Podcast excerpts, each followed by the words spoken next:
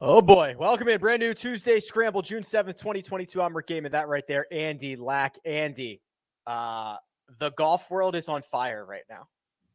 Yeah, it's exploding. I've been there's there's stuff going on right now. Like, did you see the Jack Nicklaus digital uh renderings tweet? No.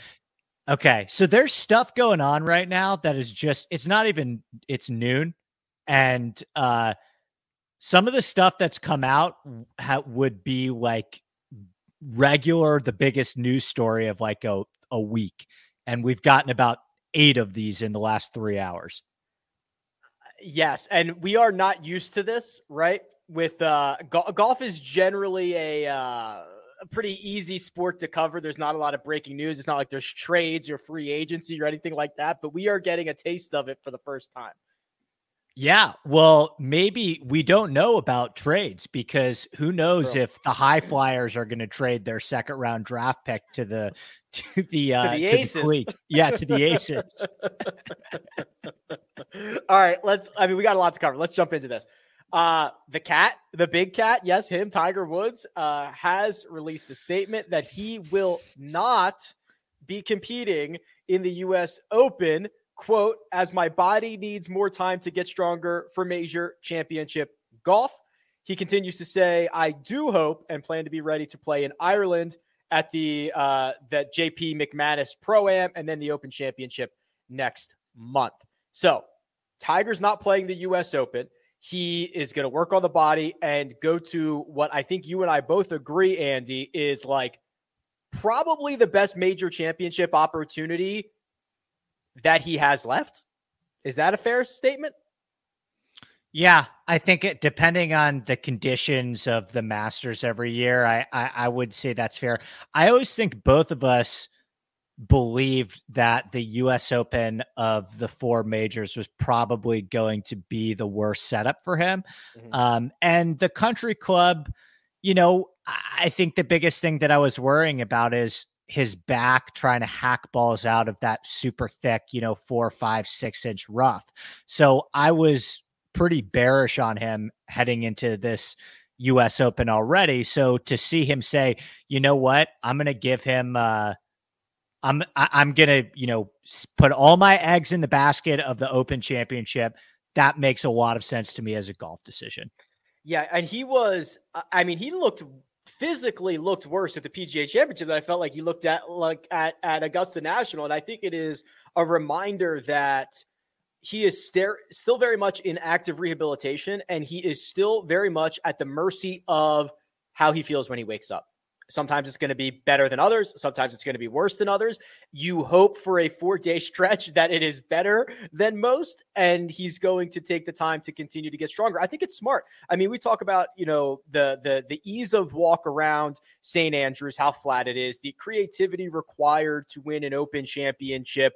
Uh, because they use the Rota, this is very likely the last time Tiger Woods even plays a major championship at St. Andrews, let alone in anything resembling um, competitive ability. I, I mean, th- this is I I'm from someone who obviously Tiger Woods does not care one lick about his opinion, I'm on board with this. so let me ask you this. Would you feel more encouraged about him going into the Open Championship now, or if he like made another cut at a major and I don't know, was maybe a slight positive in the ball striking department? Yeah, good question. I don't know because it's look like looking at the results and looking at the stats are so much different if you like watched him, right? right? If you watched every shot that he hit at the PGA Championship or at Southern Hills, you'd be like, "Oh man, like that looks that looks tough. Looks like he's right. looks like he's struggling out there, right? I wish I didn't. I wish I didn't see that, and I could just open up the paper and say, "Oh, Tiger made the cut. That's awesome. That's great news. He must have been great." So, um, they're they're very much. I think we are very much treating Tiger in the category of eye test right now. I would agree with you. Right. And and I think uh to answer the question for myself too, I I don't know if it changes much because I didn't have super super high expectations for the US Open for him anyway. Um I did think what would have been fun would have been if they gave us like a Phil Tiger matchup at the US oh. Open. So uh he surely of course will be missed, but Rick I I gotta say I don't think we'll be skimped on uh, storylines at Brookline next week. No, and as someone who will be there, I was I was excited to see Tiger and walk with him and all that stuff. But but listen, Cat, get get healthy. I'll I'll walk with one of a million other guys, right? Like it, it's gonna be it's gonna be bonkers because as you mentioned, Phil Mickelson also broke his silence this week. Hundred plus days since we heard from old Phil, and he confirmed he will be teeing it up in London for the LIV Golf event. That is no surprise. He also said he intends to play the major championships, Andy, which I guess also no surprise. So Brookline's going to be bonkers when Phil plays in London this week and then goes to Brookline and has to answer questions and just deal with the circus that that will happen. Do you, so is Phil on because I know we've started to see the press conferences already. Is Phil does Phil supposed to give a press conference for LIV? Because I know we got DJ and Graham McDowell and Gooch and some of those guys yet. But is his first time really addressing the media going to be at Brookline or is he going to be at LIV? I don't even, I haven't even seen him press conference yet. I guess technically, if he really doesn't want to, he doesn't have to do a press conference anywhere. Right. He doesn't have right. to do one at LIV, and he hasn't been, they've been doing like these group press conferences, which I think is an interesting little tactic. Um, yeah. If he doesn't do one at LIV, and the USGA says, "Hey, can we put you on the the docket for a, a press conference on Tuesday?" And he says, "No." Like, what are they? What are they going to do? You know, media is going to try to grab him like before, after rounds or whatever. But he technically, right. if he really doesn't want to, doesn't really have to sit down and say anything.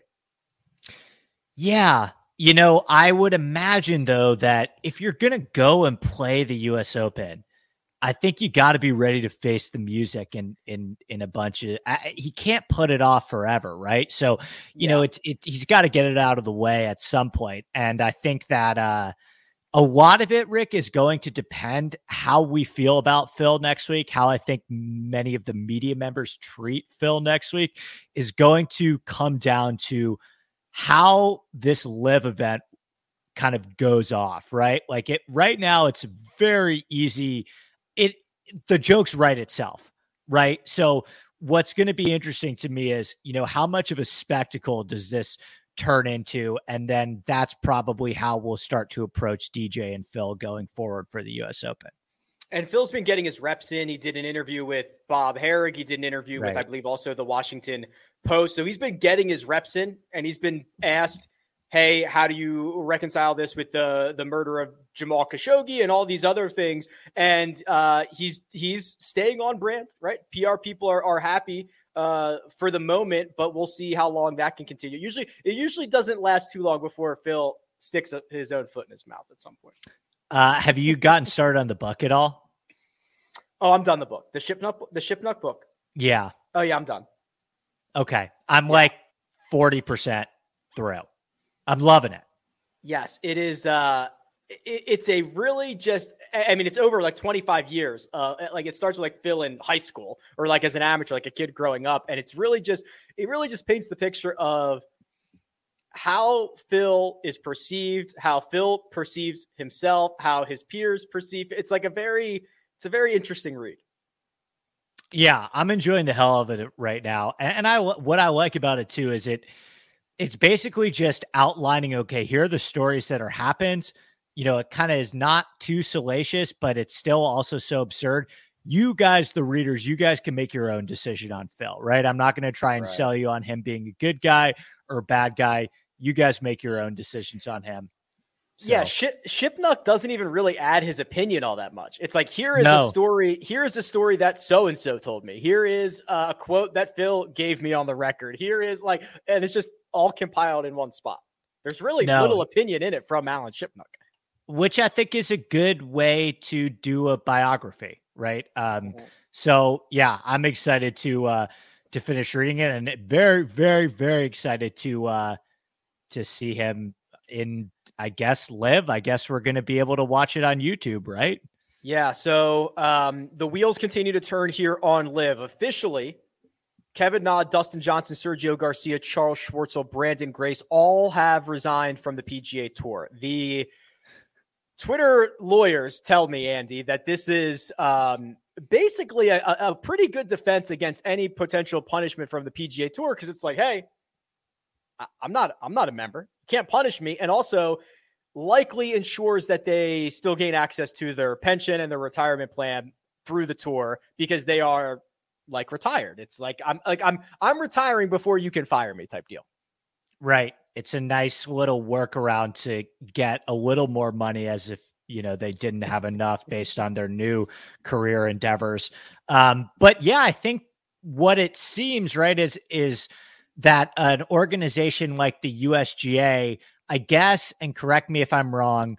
I think Eamon Lynch was tweeting about this, but it's easier to find a reason to tell a player that he can't play in a USGA event if they already have faced disciplinary action from the PGA Tour. So if these guys are resigning and not facing any disciplinary action from the PGA Tour, then it really puts the onus on these organizations that organize the major championships to make their own punishment, which I think maybe they're hesitant to do. No one wants to set the precedence, right? Exactly. No one, yeah. no, the USGA just because they so happen to be in this top, the spot on the schedule that comes immediately following a LIV the first LIV golf event does not want to set the precedent and say we're taking a stand one way or another. We are either pro pga tour we're going to ride with them or we're not. And, and i think they would be just fine not touching this and just kicking the can down the road and dealing with it when they are obligated to deal with it as opposed to like the, the usga really, from a business sense, does not need to stick their neck out to protect the PGA Tour. No, they sure don't. Let me ask you this question. This is something I'm I'm kind of curious about.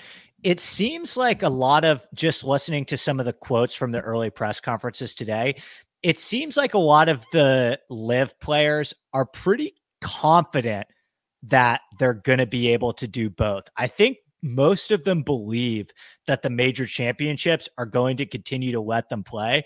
And if you yeah. even kind of read the read between the lines with what DJ saying, I think DJ maybe still believes that he's going to be able to play in future Ryder Cups and stuff as well. I, so I do you, that, yeah, yeah. So so do you think that the do you think there is ever a scenario where a major cha- a USGA says that a DJ, a Gooch, a Kevin Na, Louis Oosthuizen can't play in in their major. Yeah, me neither. No. I, I think the most likely so if I was the USGA and I really and I was really adamant that I do not want these guys competing, I would not come out and make a statement or ban them or do anything. I would work behind the scenes with the other major championships and with the OWGR and make sure that these events are not getting the OWGR points so that in two or three years, these guys aren't even eligible to play. We don't have to worry about taking a stand because we don't have to make a statement because uh, they're not eligible. And the only guys that will be eligible are the past winners for five years or whatever, or if you're the Masters for life. And it'll eventually resolve itself. I would never come out and say, we're not letting you do this. I would find a loophole to ensure they're not allowed. right, 100%. I completely agree with you and I think the um I would say to me one of the biggest unanswered questions yet is how the OWGR stuff is going to work because these guys, if these guys aren't earning OWGR points for the LIV events, then in a very short period of time, they're not going to be qualified for majors right? Because they're going to Correct. lose all these OWGR points to guys on the PGA Tour and the Asian Tour. Have do we have a definitive answer on whether this first LIV event is going to have OWGR points? We do have a definitive answer that the first will not have OWGR points. That is that's official. It's not listed on the website. There's there's nothing for this first event, but there's just a lot of speculation and and um, you know reports that uh, this this goes in hand to hand. I think the, the the most strategic thing the LIV golf guys did is they made a huge investment in the Asian tour, which right. is basically going to allow them to strong arm Asian tour events where they're going to say, okay, we're going to play like eight LIV golf events, but you guys go play like four times in these Asian tour events, get OWGR points there, and then also you'll then be able to play the majors. I think it's funny that you get more OWGR points for playing in Tigers hit and giggle in the Bahamas than you do for playing in LIV's flagship flagship event. You get more OWGR points for winning the shadow leaderboard at the tour championship than you do in the LIV event. Yeah, it's uh that's the tricky one because I think it's so funny with these guys, Rick. Like less than a year ago, remember when Louis was finishing top fives in like every single major championship? Mm-hmm. What happened to Louis? Like it's just like the narratives changed so quickly with this guy. Like, do we talk about enough about the fact that Phil Mickelson won the PGA championship at 50 years old? Um, it's so crazy to think about how fast things have changed uh, with a lot of these players. Yeah, here are the uh, the team names with their accompanying logos.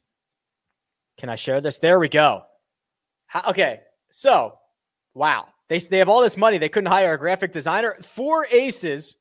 The Cleeks Golf Club. I have no idea what that means. Crushers, Fireballs, High Flyers, HY Flyers, Ironheads, Magistics, Majestics, Majestics. Majest- I'm gonna go with Majestics, oh, probably. That yeah, that makes more sense.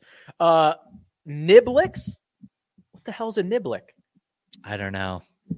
Punch. That's just it. Punch, Smash, Stinger, and Torque these are creative teams that you would find in like uh the golf club 2016 yeah i mean there were i mean it's i i imagine that there has to be some sort of copyright infringement issue with all of the professional sports leagues in america right so you knock out every single team name you know your your warriors right? Your NBA, NFL, all those different types of, of team names. I assume that there's something going on that they just have to think outside the box and get creative here. But isn't that a baseball with is that a golf ball or a baseball with the Fireballs Golf Club?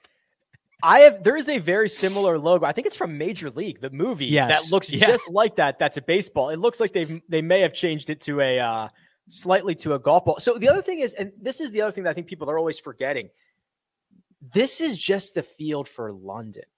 I there's going to be a very different field for Portland when we get there. Are these teams staying, or I don't think so. Like, don't, I think they redraft. But I'm saying, like, are are the aces, the four aces, are they playing in Portland? or are we going to oh, get 12 new teams? yeah, I think that's the interesting one. Maybe it's the um did you see they have team captains for each team? So yes. like for example, I, Phil I Mickelson, yeah, Phil Mickelson is the captain for the High Flyers. Does that mean that Phil is always on the High Flyers and then he just drafts different players to be on his High Flyers team every single week?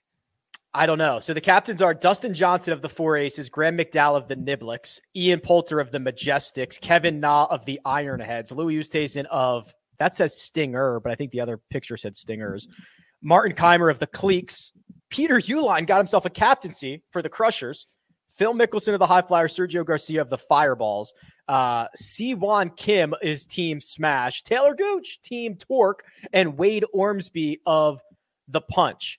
Um, the other thing is, Andy, tonight's the draft.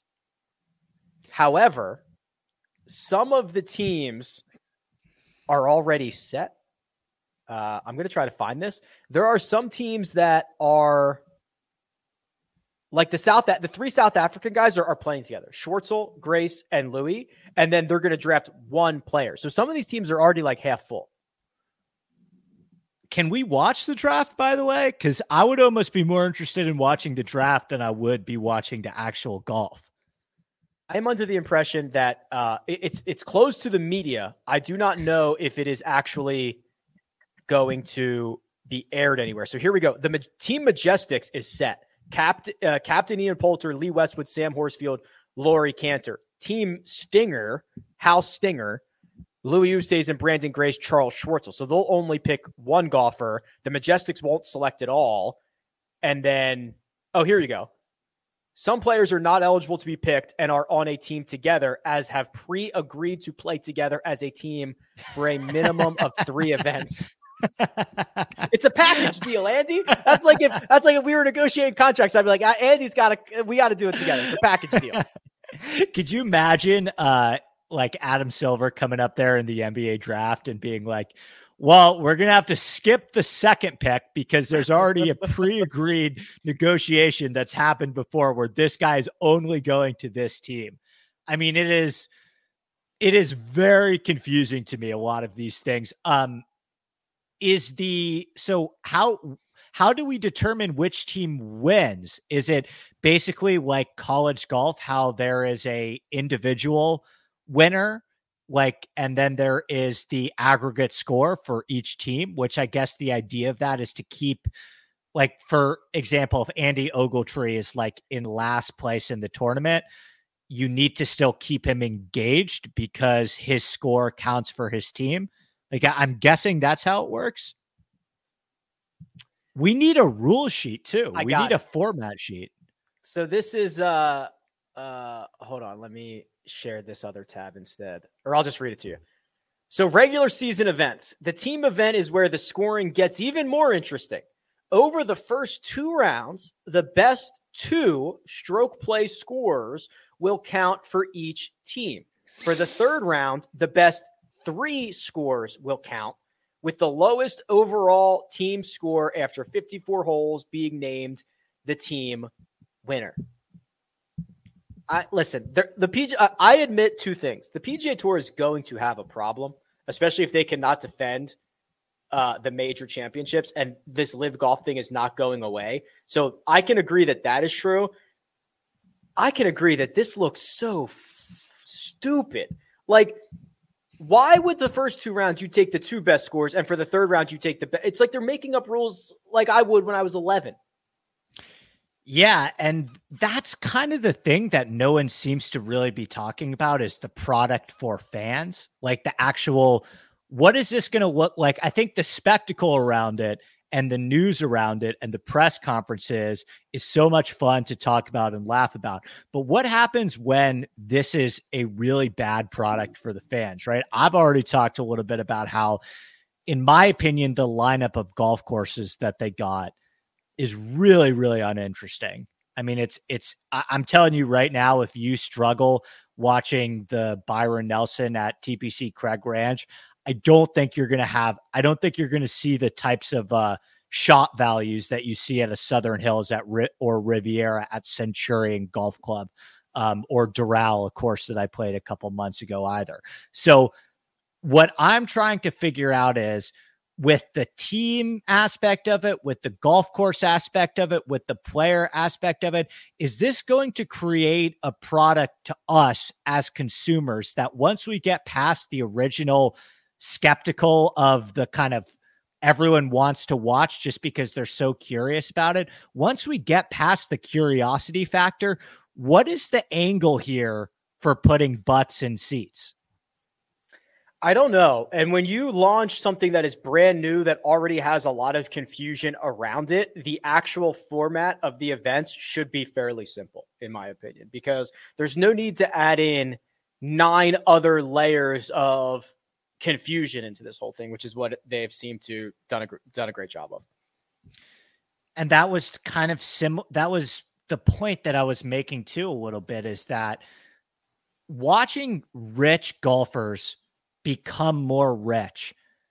That is not an angle. That is not an angle that you can take for compelling golf for consumers, right? That's why the FedEx Cup has become a bit of a joke to a lot of fans is that it's not interesting for us to watch rich players get richer. What's interesting for us is to watch players slip on green jackets, right? And and have real stakes. That's what's compelling to us as sports fans, right? And so that's the thing that I'm trying to figure out with LIV is what is the angle? What is the stakes? Because it can't just be competing for money because that's awesome for the players, but that's not interesting to fans. I agree. Because I already thought the money that they were playing for on the PGA Tour was outrageous. right, and I don't think any, and I don't care. yeah, fans aren't watching to to see them compete for money. They're watching, like they're watching. You're watching the Masters because of the history around the Masters, and you feel like right. what you're watching is important. How do you define if what we're watching is important. Like I made a joke. I'm I'm very nerdy with the way that I kind of keep a running list of like the best golfers of all time based on their resume. And I love kind of the history of the game in that aspect. Right now, I have Dustin Johnson as like the 30th greatest golfer of all time if his career ended today. If he wins the first LIV event, do I like move him up to 29? Like, what does it mean? I, I don't understand why any of this stuff means. How do we how do we evaluate if DJ's in good form? How do we evaluate if Gooch is playing well? Right? It's it's so many questions, Rick. So many questions, so few answers. I'm sure there will be more questions and more things that we will need to figure out because this week and ensuing weeks are going to be uh, quite interesting. But we gotta we gotta put a pin in this. We got to move on. Um, we've got to talk about the RBC Canadian Open. We've got to. I've got to get your opinion on the golf course. We haven't seen it uh, since 2010, and there's been a lot of work done to it since. We will hit that after we hear a word about Andy's podcast. Andy Lack is not only the co host of The Scramble, but also produces his own show, the Inside Golf Podcast. It's available twice a week, focusing on course breakdowns, DFS, and betting strategies for every PGA Tour event. Admittedly, I was drawn to Andy for his data driven approach, which you'll find on his Sunday shows as he breaks down the field. But I'm even more impressed by his passion for course architecture, which offers a different perspective of our great game. Mix those together with insightful and humorous guests who don't take themselves too seriously, and you've got a recipe for a great podcast. Follow Inside Golf Pod on Twitter and download Inside Golf wherever you download podcasts.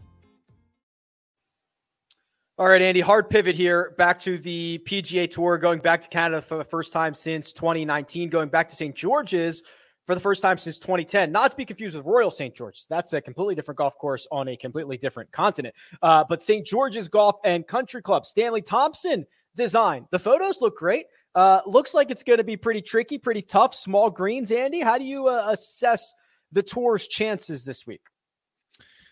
I'm excited for this golf course, Rick. This is a pretty good golf. I have a lot of respect for for Stanley Thompson as an architect. He's probably the most uh, prestigious and notable architect in Canada. He's done a lot of great work up there, and I think the way that I described it, Rick, and kind of the previews that I did is. It's a lot of um, kind of like if TPC Potomac and Muirfield Village had a baby, right? It's like tree lined, bent grass, narrow fairways, a lot of elevation changes. Tom Doak re- came in and redid the greens in 2014. So there's a lot of undulation uh, with these greens, very deep bunkers, right? So I think we're going to get that you know, tree lined parkland, narrow kind of feel to it with some thicker rough um, that I generally like to see. I think that makes for good golf on television. So I'm really excited for the for the task at hand this week. I don't think it's going to be like a a nothing birdie fest. I think it's going to be. I don't think it's going to be super super tough but you know i think it'll be like a 14 15 under this week if i had to make a guess well that's always my issue is i'm like oh like i look at it i'm like holy crap that looks hard but then you get the best players in the world out there and sometimes they scorch it and i never really know how to kind of assess what we're going to get exactly does that make sense 100% makes sense and that's what's tricky is you look at these golf courses on paper and it's so I always tend to underestimate how good these guys are, right? So on paper, to me, I think this looks this should be a test.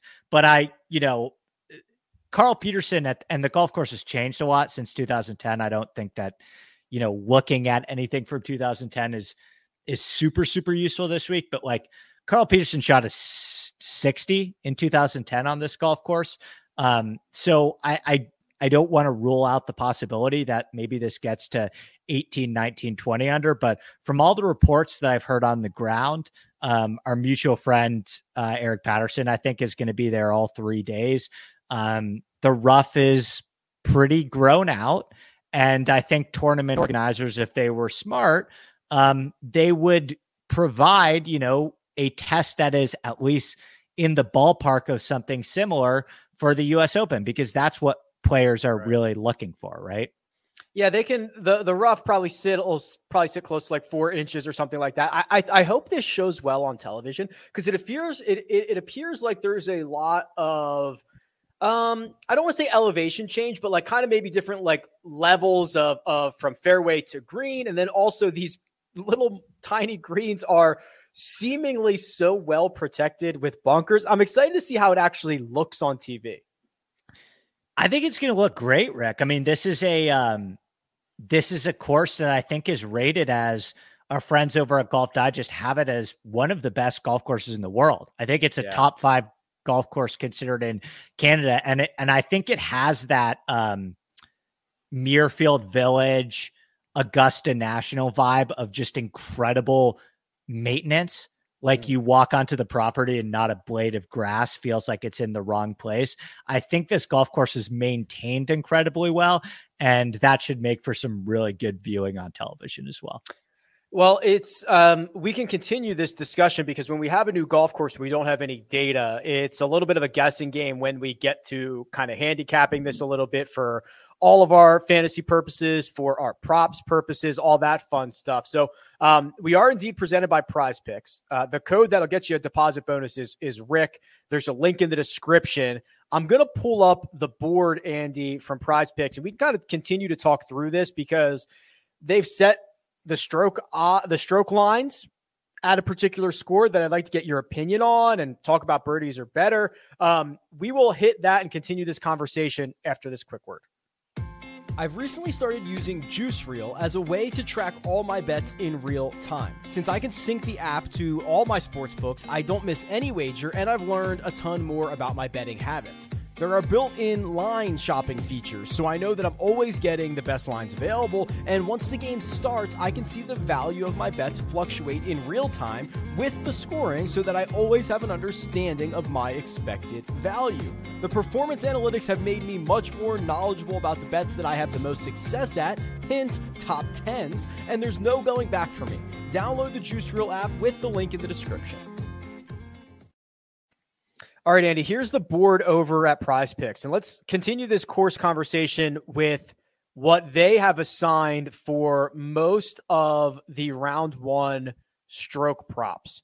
68 seems to be the favorite. Uh, the highest are 68 and a half. So we've got Fitzpatrick, Burns, Finau, Conners, Reed, Lowry, and Hatton at 65 and a half, or excuse me, 68 and a half. And then uh, Scheffler, Cam Smith, Justin Thomas, and Rory McIlroy at 68.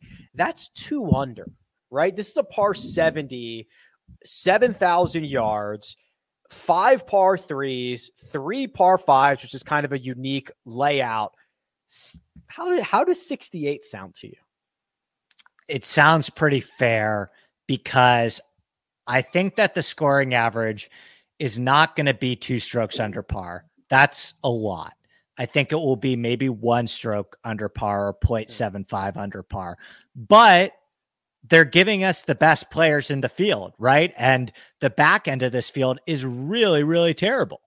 Um, so I think 68 to me feels pretty fair. I will say with these players, I'm probably leading more towards unders actually because golf courses like this tend to get more difficult as the week goes on. So I could see probably Thursday being the easiest uh, day. And then I don't think we're getting much rain between Thursday and Sunday. Maybe the course firms up a little bit. So, like, I mean, I'm really high on a guy like Fitzpatrick this week. Um, I think he's a guy who can get off to a good start. Um, I love Corey Conners this week as well. Like all these guys at 68.5, Rick, Finau too. Those guys at 68.5, where you get the extra half stroke, but are still very good players. I would probably probably lean towards the under on those. What about you?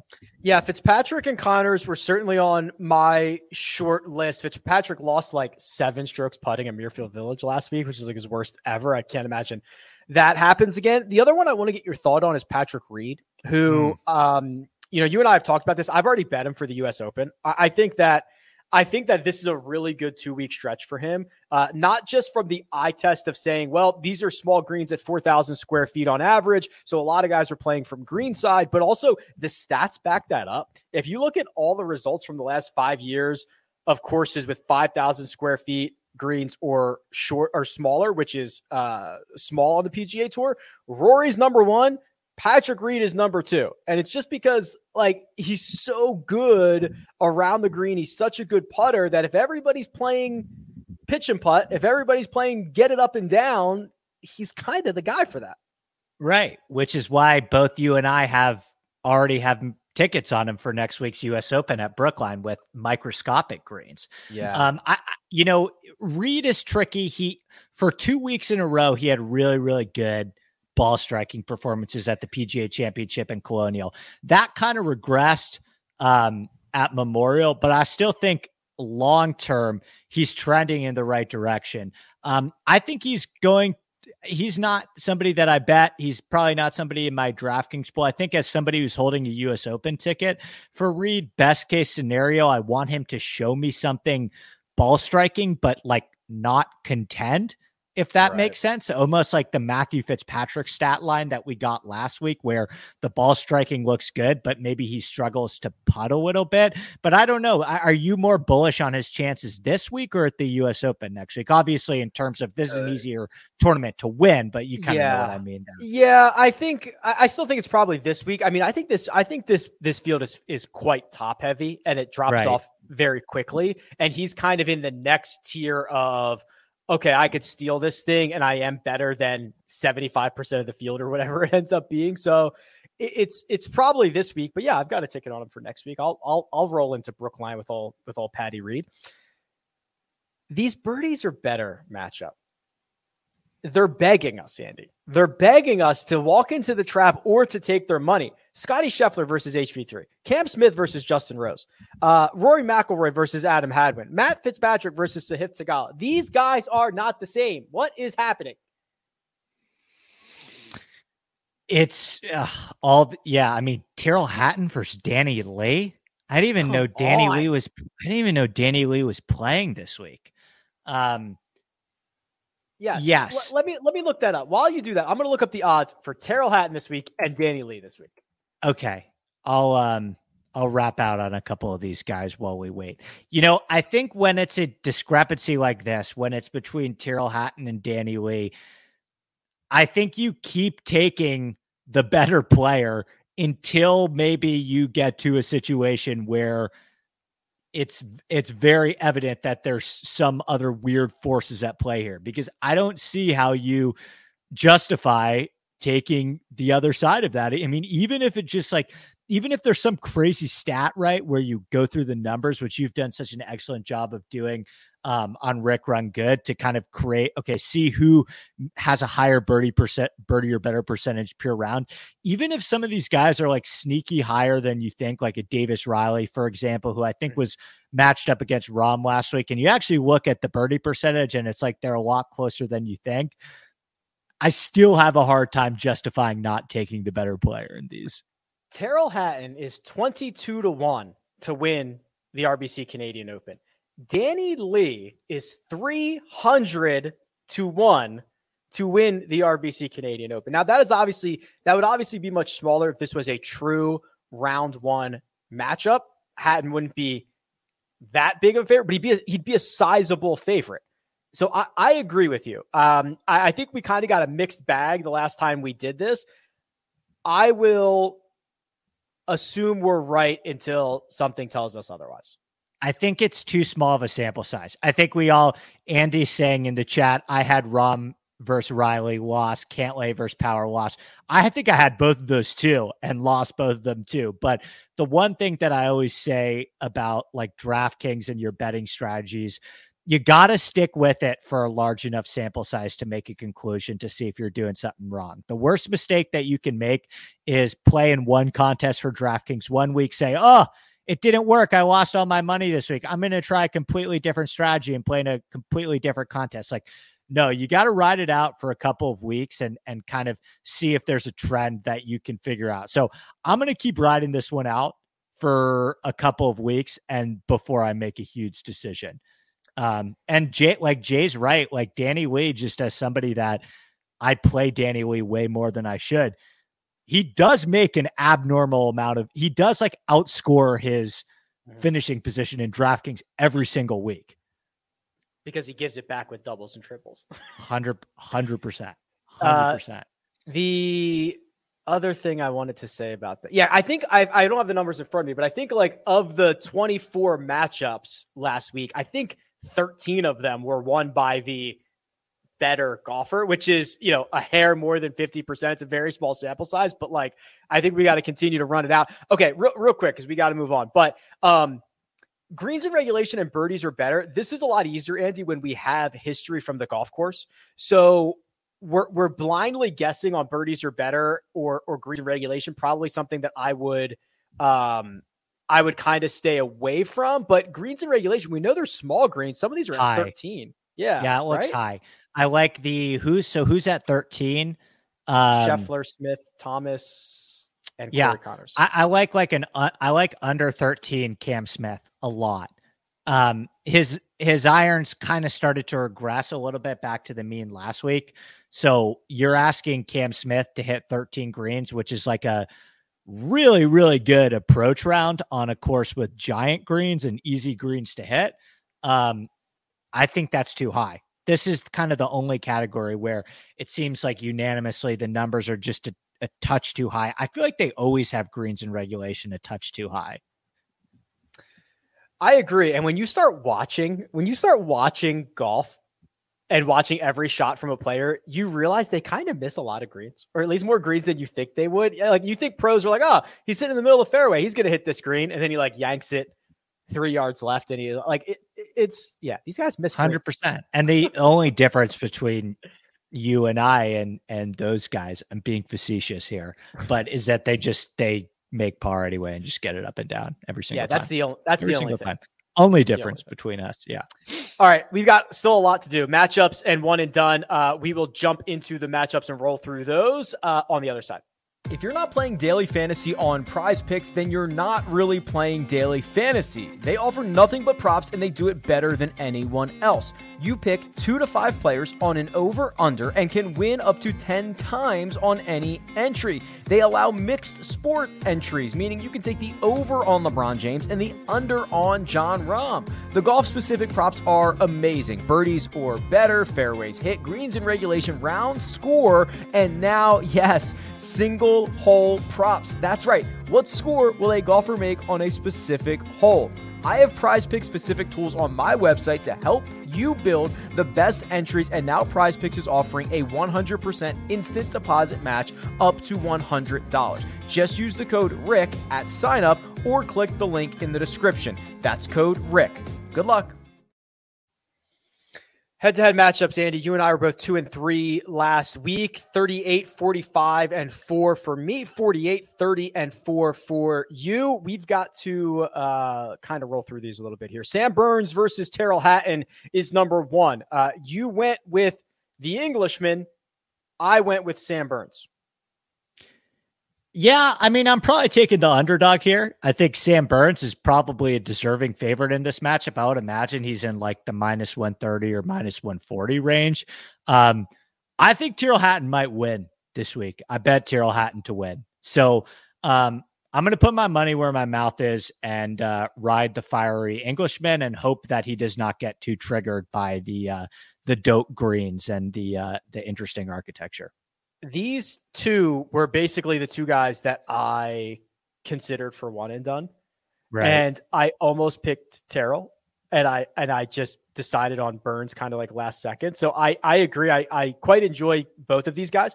Um I, I just like the way Burns is listen, he generally plays well after a win. He's had a week off. He is a very even keel guy. He's got obviously a great skill set. I I just kind of could not resist Sam Burns, but um it, it's I think it's a great spot for for Tyrrell as well. Yeah. No, it no issue with either. The, I will say this about Burns too. When Burns kind of gets going and starts putting well, it can go on for a couple weeks. Yeah.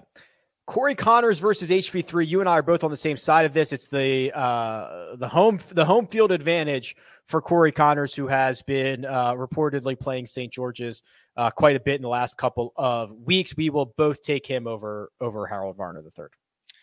Um, not only has Corey Conners been playing a lot of St. George's, but I've also received word from a listener of the Scramble, by the way, um, that uh, Harold Varner was seen playing Eugene Country Club in Oregon yesterday, and he's actually playing Bandon Dunes today. So HV3 might not get to site. I mean, watch him win now, but he may not get to site until Wednesday and really have a peek at this course at all before tee off on Thursday. So I'll rock with Corey Conners. Why do you think he would do that?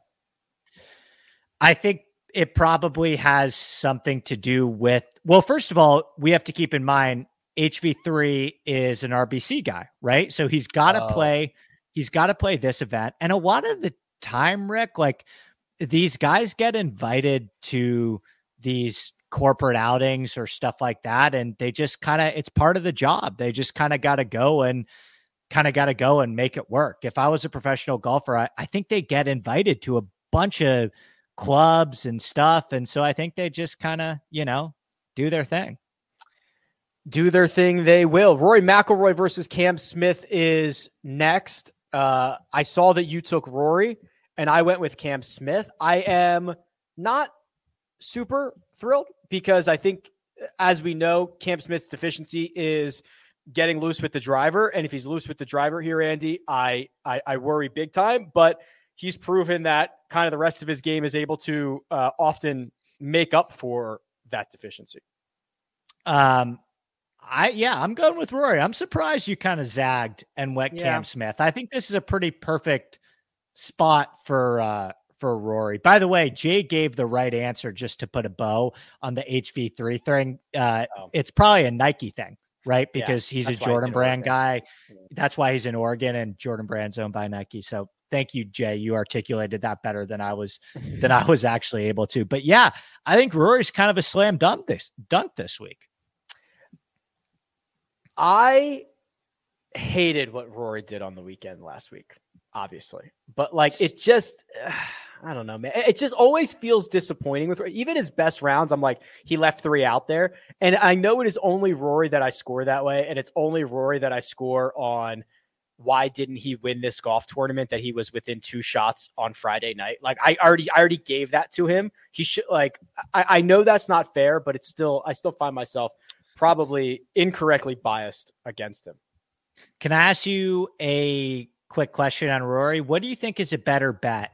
Rory 10 to 1 to win this week or 16 to 1 to win the US Open next week?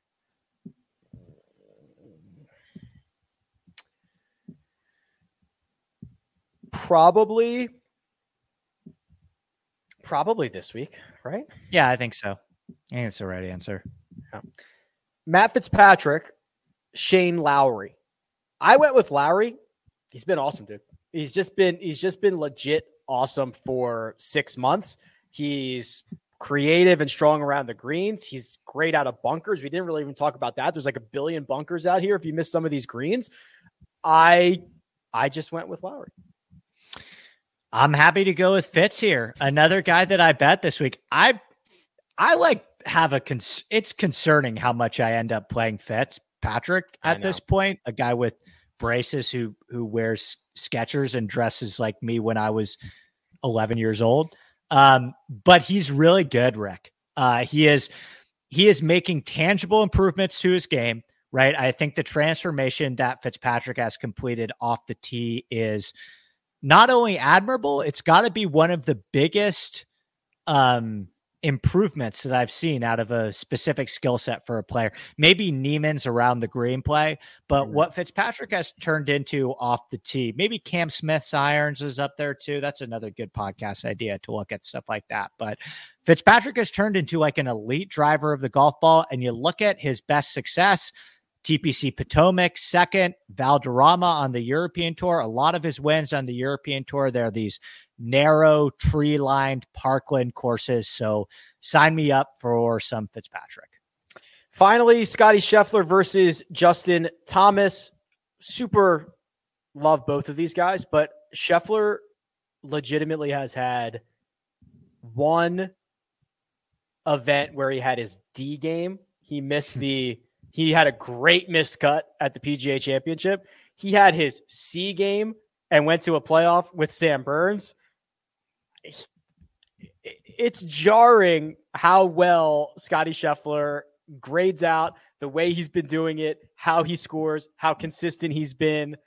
I'll take Scotty.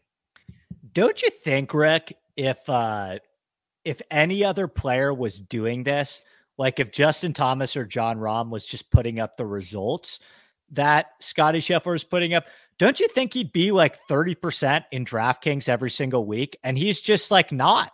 There's he's just not. I mean, he was single digits at Colonial in, in some spots. And I say all this while I take Justin Thomas. Because it's like, ho hum, Scotty Scheffler, what a fun guy just out there playing golf. He's on a heater, blah, blah, blah. It's like, nah, Scotty might might be a killer, but he just doesn't show it. And he's doing it on the golf. It's it is it is really weird. No one he's got to be like the least respected number one golfer in my lifetime. Hundred percent.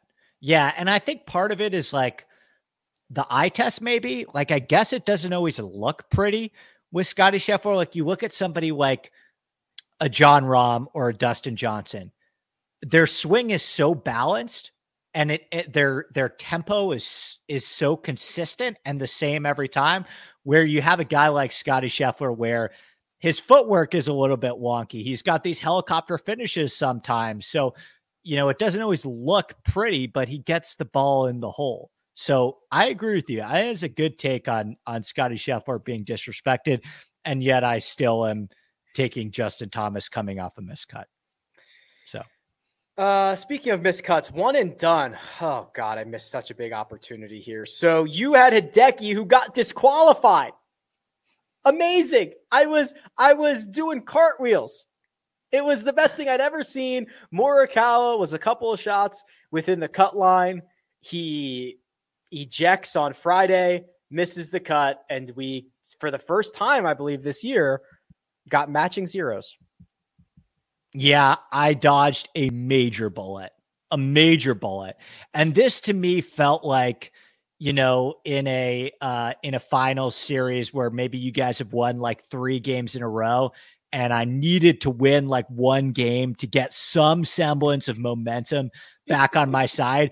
I wouldn't say the situation is completely neutralized. I would still say that you have most of the momentum, but but Morikawa getting you zero, I feel like okay, all right, I'm still I'm still in the driver's seat here let's not get crazy and do anything too stupid. You know, I considered Rick like a like an Adam Hadwin this week. Um, and I was just like, you know what? Let me look through the odds board and take the guy that I believe is like this is the the best combination of odds in terms of later places to use him. And I landed on Tony Finau, who I think is the tee to green game is coming around and I think feels feels like a pretty safe bet at this point. So I, am feeling pretty good about it. I'm I'm I'm actually quite warming on Finau. You know, I, I think he is a different version of himself than we've seen basically for his career. This is a different version of, of now. He's not the bomber that he used to be. Um, there's a couple other aspects of his game that he, he's not as strong with. This is definitely the worst season of his career, but he's still very, very good and you know I, I you know the the ability to to make a bunch of birdies and the ability to get hot it's still there so i'm i'm i'm warming on on Finau i'm a bit worried about that. I will i will uh counteract that with sam burns who i alluded to earlier. It was tyrrell or sam. I opted for sam. I can't argue with that. I was doing a little bit of a deep dive. I alluded to this a little bit earlier with um Burns putting. And a lot of players, when they gain a bunch of strokes putting, it's kind of like a seesaw effect where it's like they go down and then they go up. Burns, one thing I've noticed with him is like once he goes up, he stays up with his putting for a sustained period of time. And so now he's gained like over four strokes putting in back to back starts. And he did that last year in like three or four starts in a row where he reeled off another win in there too. So, yeah. um, I've got nothing bad to say about Sam Burns. Uh, I hope Tony can can hang with him and outplay him this week. We shall see. Um, and we are sprinting towards the finish line of this season. Before you know it, we'll have the U.S. Open. I'm sure that conversation will start any second now. Right. and then uh, we will move on uh, to that as soon as this event is over. We'll be back on Friday, same time, same place. It is uh, 12 p.m. Eastern time on the Rick Run Good YouTube channel. Uh, Andy Lack can be found on Twitter at ADP Lack Sports. You can find me at Rick Run Good. Armina does all the hard work behind the scenes, and she is going to kick us into the outro right now. Goodbye.